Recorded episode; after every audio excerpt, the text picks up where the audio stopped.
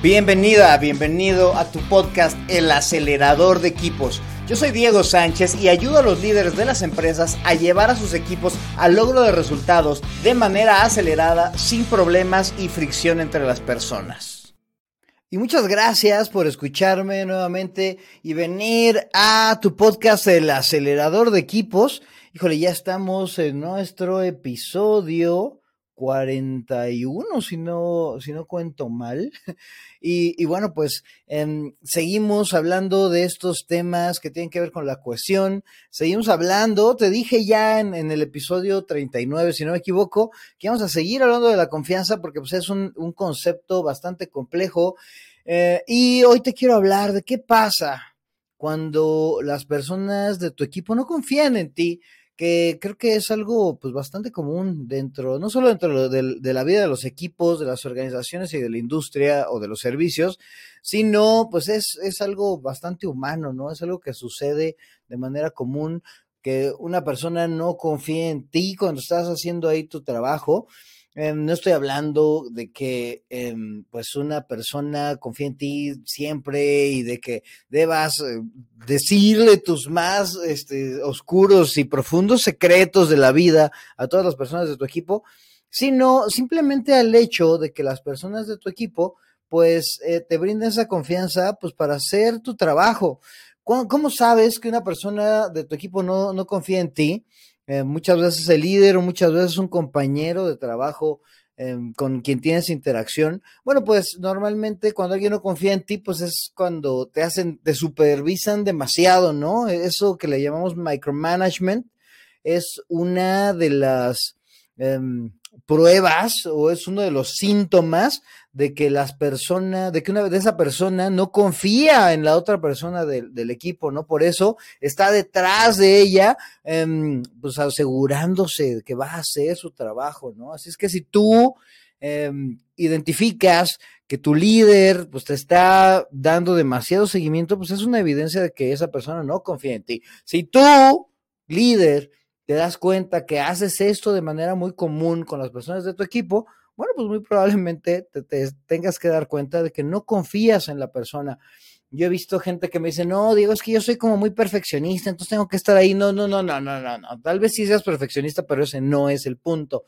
El punto es que puedes ser perfeccionista y no tener la necesidad de tú hacer todas las cosas, sino haberle capacitado a las personas de tu equipo para que lo logren. Eh, Entonces, pues es un problema de confianza. Entonces, si ves que alguien no te delega, si ves que alguien no te da poder de decisión, si las personas no te brindan información acerca, eh, información acerca de lo que pasa en el equipo y que tú necesitas para tu trabajo, pues esto es evidencia de que no confían en ti. Y esto puede suceder por varios factores. El primero de los factores, pues no dependerá de ti, depende de la tendencia que tiene la otra persona a confiar en los demás.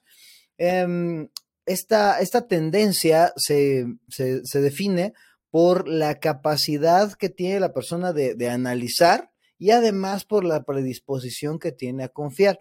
Una persona que confíe de manera inteligente deberá tener gran predisposición a confiar, es decir, eh, pues confía antes de generar evidencia, confía pues, de manera eh, automática, digamos, y además hace un gran análisis de lo que, de la actividad y de la persona con la que va a, eh, a trabajar, en la que, en quién tiene que confiar, ¿no?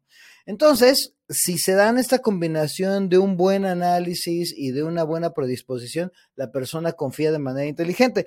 Si no, bueno, pues si no tiene predisposición a, a confiar, bueno, pues será una, una persona pues, desconfiada básicamente, eh, o al revés, si tiene gran predisposición a, a confiar, pero no tiene análisis, pues será alguien así sumamente confiadote, ¿no? Que, que tal vez confíe en cosas que no debería. Entonces, eh, pues es importante saber esto, ¿no? Es importante ver esto. Analiza a la persona con quien, quien no confía en ti y analiza si eh, pues no tiene predisposición a confiar en general en la, en la gente, en el mundo, en la vida. Eh, porque si es así, si no tiene esta predisposición, pues no hay, no hay mucho que tú puedas hacer, sino simplemente darte cuenta de ello y ver si puedes tú seguir trabajando con eso, ¿no? Eh, no es como que vas a decir, ya, ahora ve y confía. No, muy probablemente no. Eh, tengas que hacer ahí algunas otras cosas o tal vez no puedas hacer nada. Entonces, primero es la contraparte y luego las otras dos cuestiones que tienen que ver con cosas que sí están bajo tu control, que una es lo que platicaba en el, en el episodio treinta y nueve, donde, compar- donde te decía que para confiar en una persona tienes que hacer un análisis de su actitud y de su competencia, ¿no? Este, de qué tanto eh, la persona tiene ganas de, de, de confiar, de qué tanto la persona tiene la actitud de confiar, si tiene integridad, básicamente, ¿no? Eh, y, bueno, pues si tiene la competencia, es decir, si tiene las habilidades y los conocimientos para hacerlo. Muy probablemente, pues la gente o la otra persona no confía en ti porque no ve alguna de estas cosas, no ve que tengas la actitud o no ve que seas competente. Y tal vez no tienes la actitud o no seas competente, o tal vez pues no lo estás comunicando de manera eh, contundente, no lo estás haciendo evidente, eh, porque pues, una cosa es lo que, lo que es y la otra cosa es lo que la otra persona percibe. Recuerda que las personas actuamos de acuerdo a nuestra percepción, porque pues la realidad es un concepto pues bastante complejo, hasta efímero. Eh, podríamos discutir ahí filosóficamente si existe o no, porque, basic, porque es eh, fundamental saber que pues, nosotros actuamos con base en lo que percibimos. No sé si la otra persona percibe que no eres competente o que no tienes actitud, bueno, pues no va a confiar en ti, así de sencillo. Y eh, me voy al tercero, que tiene que ver con esto otro, ¿no? Eh, tal vez no estás demostrando actitud o competencia porque, pues, tal vez ni tú confíes en ti. Y si esto está medio complicado, esto está medio, eh, medio complejo, hasta filosófico nuevamente, pero te hablaba de Stephen M. R. Covey la, en, la, en el episodio treinta y nueve y te decía cómo, eh, cómo él, decía, él, él comentaba que tenías que tener actitud y competencia. Y en otro libro, que si no mal recuerdo, la vez pasada te hablé de The Speed of Trust, este creo que se llama Smart Trust o, o Confianza Inteligente, eh, dice que la confianza tiene cinco ondas. Eh, él, él habla de la confianza como si fuera una gota de agua que cae en el eh, que, que cae en un recipiente con agua tranquila. Cuando cae una gota, pues cae y empieza a generar este efecto de las ondas, ¿no? Y él dice que hay cinco ondas en donde pues la confianza se va eh, se va prolongando, ¿no? O se va contagiando. Y la primera el primer la primera onda de esta de estas de estas que se van a ir saliendo, estas cinco que te digo, es la onda de la autoconfianza. Primer paso para generar confianza en alguien más es, eh, pues, demostrarte que tú confías en ti mismo para hacer esa actividad. Si de repente tú estás dudando, híjole, es que no sé si lo pueda hacer, pero me encantaría hacerlo, híjole, pero no sé si yo tenga las capacidades, no sé si yo pueda o no pueda.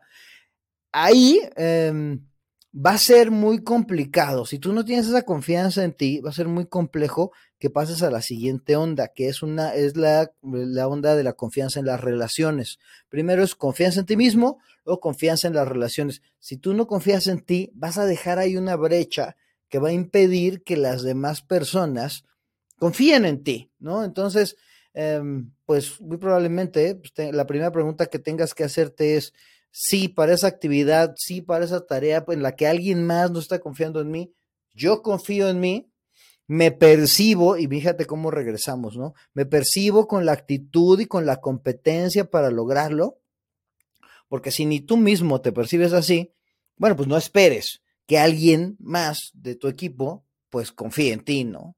Entonces, esas dos ondas van relacionadas la una con la otra, ¿no? Primero confías en ti, luego generas confianza en las relaciones que tienes cerca, para después irnos a la tercera onda, que es la organizacional. Es decir, todo tu sistema confía en ti eh, o se genera confianza dentro del sistema. Entonces ya tienes confianza en ti, confianza de, de persona a persona, confianza en, en tu organización o en tu sistema. Después ya pasas a cuestiones de confianza más trascendentales, que es confianza en el mercado, que es el nivel cuatro, y con, eh, en el mercado, que esa básicamente es eh, la manera en la que todo el mundo te ve, es eh, básicamente la, la reputación Que, que tienes y que demuestras hacia los demás. Eh, y bueno, pues ya así todo el mundo sabe que tú eres muy bueno para hacer esto, ¿no? Así si, si la gente tuviera confianza en mí, diría, el Diego es súper bueno para acelerar equipos, ¿no? Entonces, esa ya sería confianza del mercado, ya sería la reputación. Y finalmente, la última de las ondas, la quinta, es la confianza eh, social o la confianza del, el, de la sociedad, en donde pues tú ya tienes una influencia en todo lo que sucede alrededor de, de ti y eh, pues ayudas a que pues las cosas sucedan mejor, y de esa manera pues la sociedad ya tiene confianza en ti, ¿no? Ve cómo se va expandiendo la onda, pero todo, todo, todo eh, empieza con la confianza en ti mismo. Si no confías en ti, no eh, vas a dejar una brecha, eh, así le dice tal cual Covey ahí, vas a dejar una brecha en, si dejas una brecha en el primer círculo, habrá una brecha más grande en el segundo, en el tercero, en el cuarto, y así de manera, eh, de, de manera secuencial, ¿no? Entonces, pues todo empieza por la confianza en ti. Así que la pregunta de arranque va a ser, ¿qué tanto confías en ti? ¿Qué tanto sientes o, o cómo percibes tu actitud y tu competencia o lo que vas a, lo que vas a hacer, ¿no? Eh, Y bueno, pues creo que esta es la, la cuestión trascendental.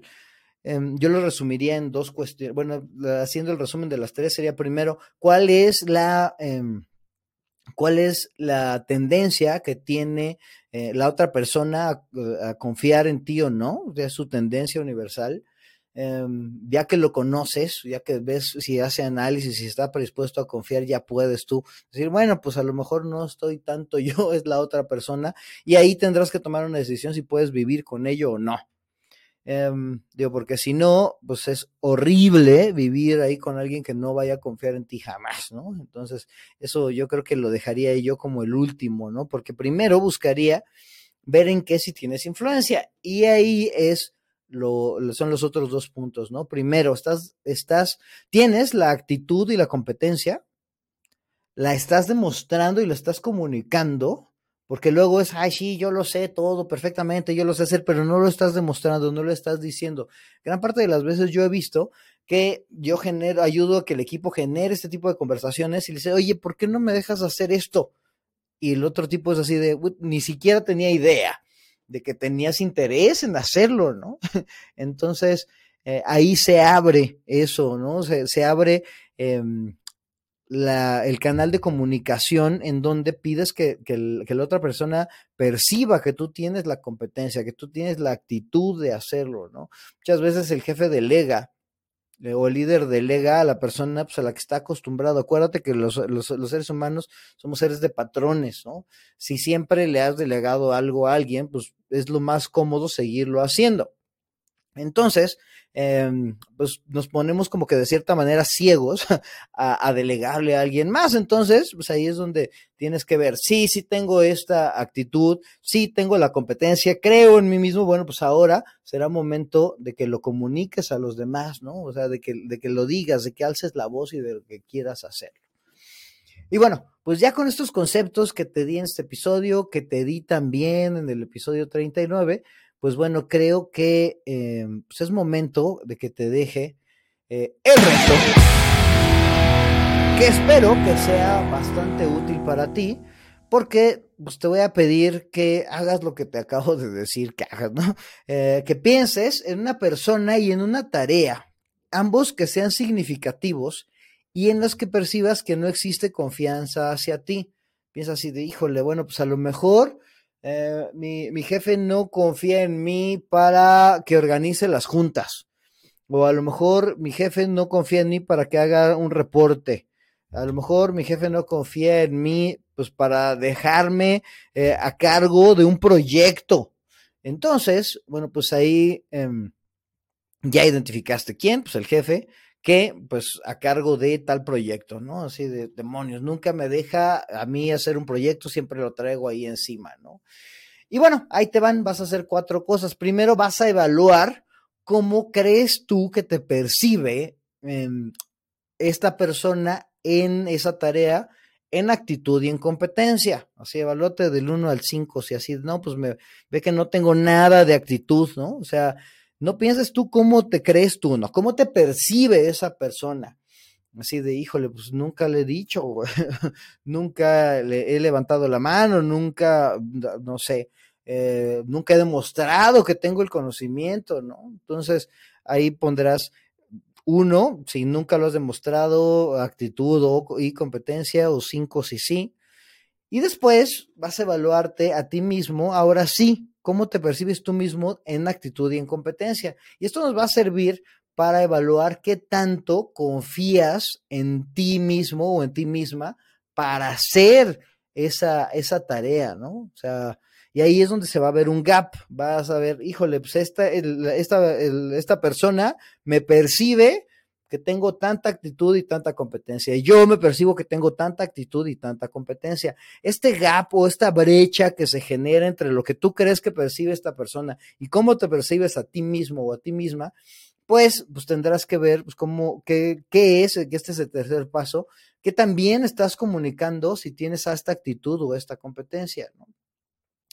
Para empezar, si en el segundo te diste cuenta que tú no te percibes muy competente o con mucha actitud, bueno, pues ahí tendrás que trabajar en mejorar tu actitud y en mejorar tu competencia, que mejorar la competencia en este, en este preciso momento lo estoy acotando solamente a conocimiento y habilidades. O sea, si no tienes conocimiento, pues obténlo, hazte de más conocimiento. Si no tienes la habilidad, pues obténla, hazte de más habilidad, puedes buscar capacitación, vaya, y este, más este, experiencia, cuestiones así, ¿no?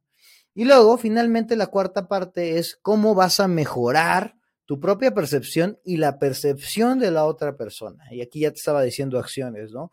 Bueno, pues a lo mejor yo no estoy comunicando la actitud. Bueno, pues voy a, voy a, voy a demostrarle que tengo actitud haciendo tal cosa. Voy a levantar la mano cuando, cuando pregunte quién quiere llevar a cabo este proyecto. Voy a capacitarme, voy a, a enseñarle, pues que ya fui a varios cursos acerca de esto, ¿no? Entonces, eh, esto de la percepción es como que la parte clave, ¿no? Y primero es cómo mejorar tu autopercepción y después, eh, pues ver la manera en la que estás comunicando esta percepción que tienes de ti mismo para que esta brecha pues disminuya o no o, o deje de existir, ¿no? Y pues comuniques que eres competente y que tienes la actitud para lograr hacerlo. Y bueno, te estoy dejando que lo hagas con una actividad y con una persona, pero esto lo puedes hacer con todas las tareas, áreas y personas que tú identifiques, ¿no? Creo que ya tienes un caminito bastante concreto con el cual pues puedes analizar si la gente está confiando en ti o no, y ya puedes hacer algo, pues para lograr esta confianza.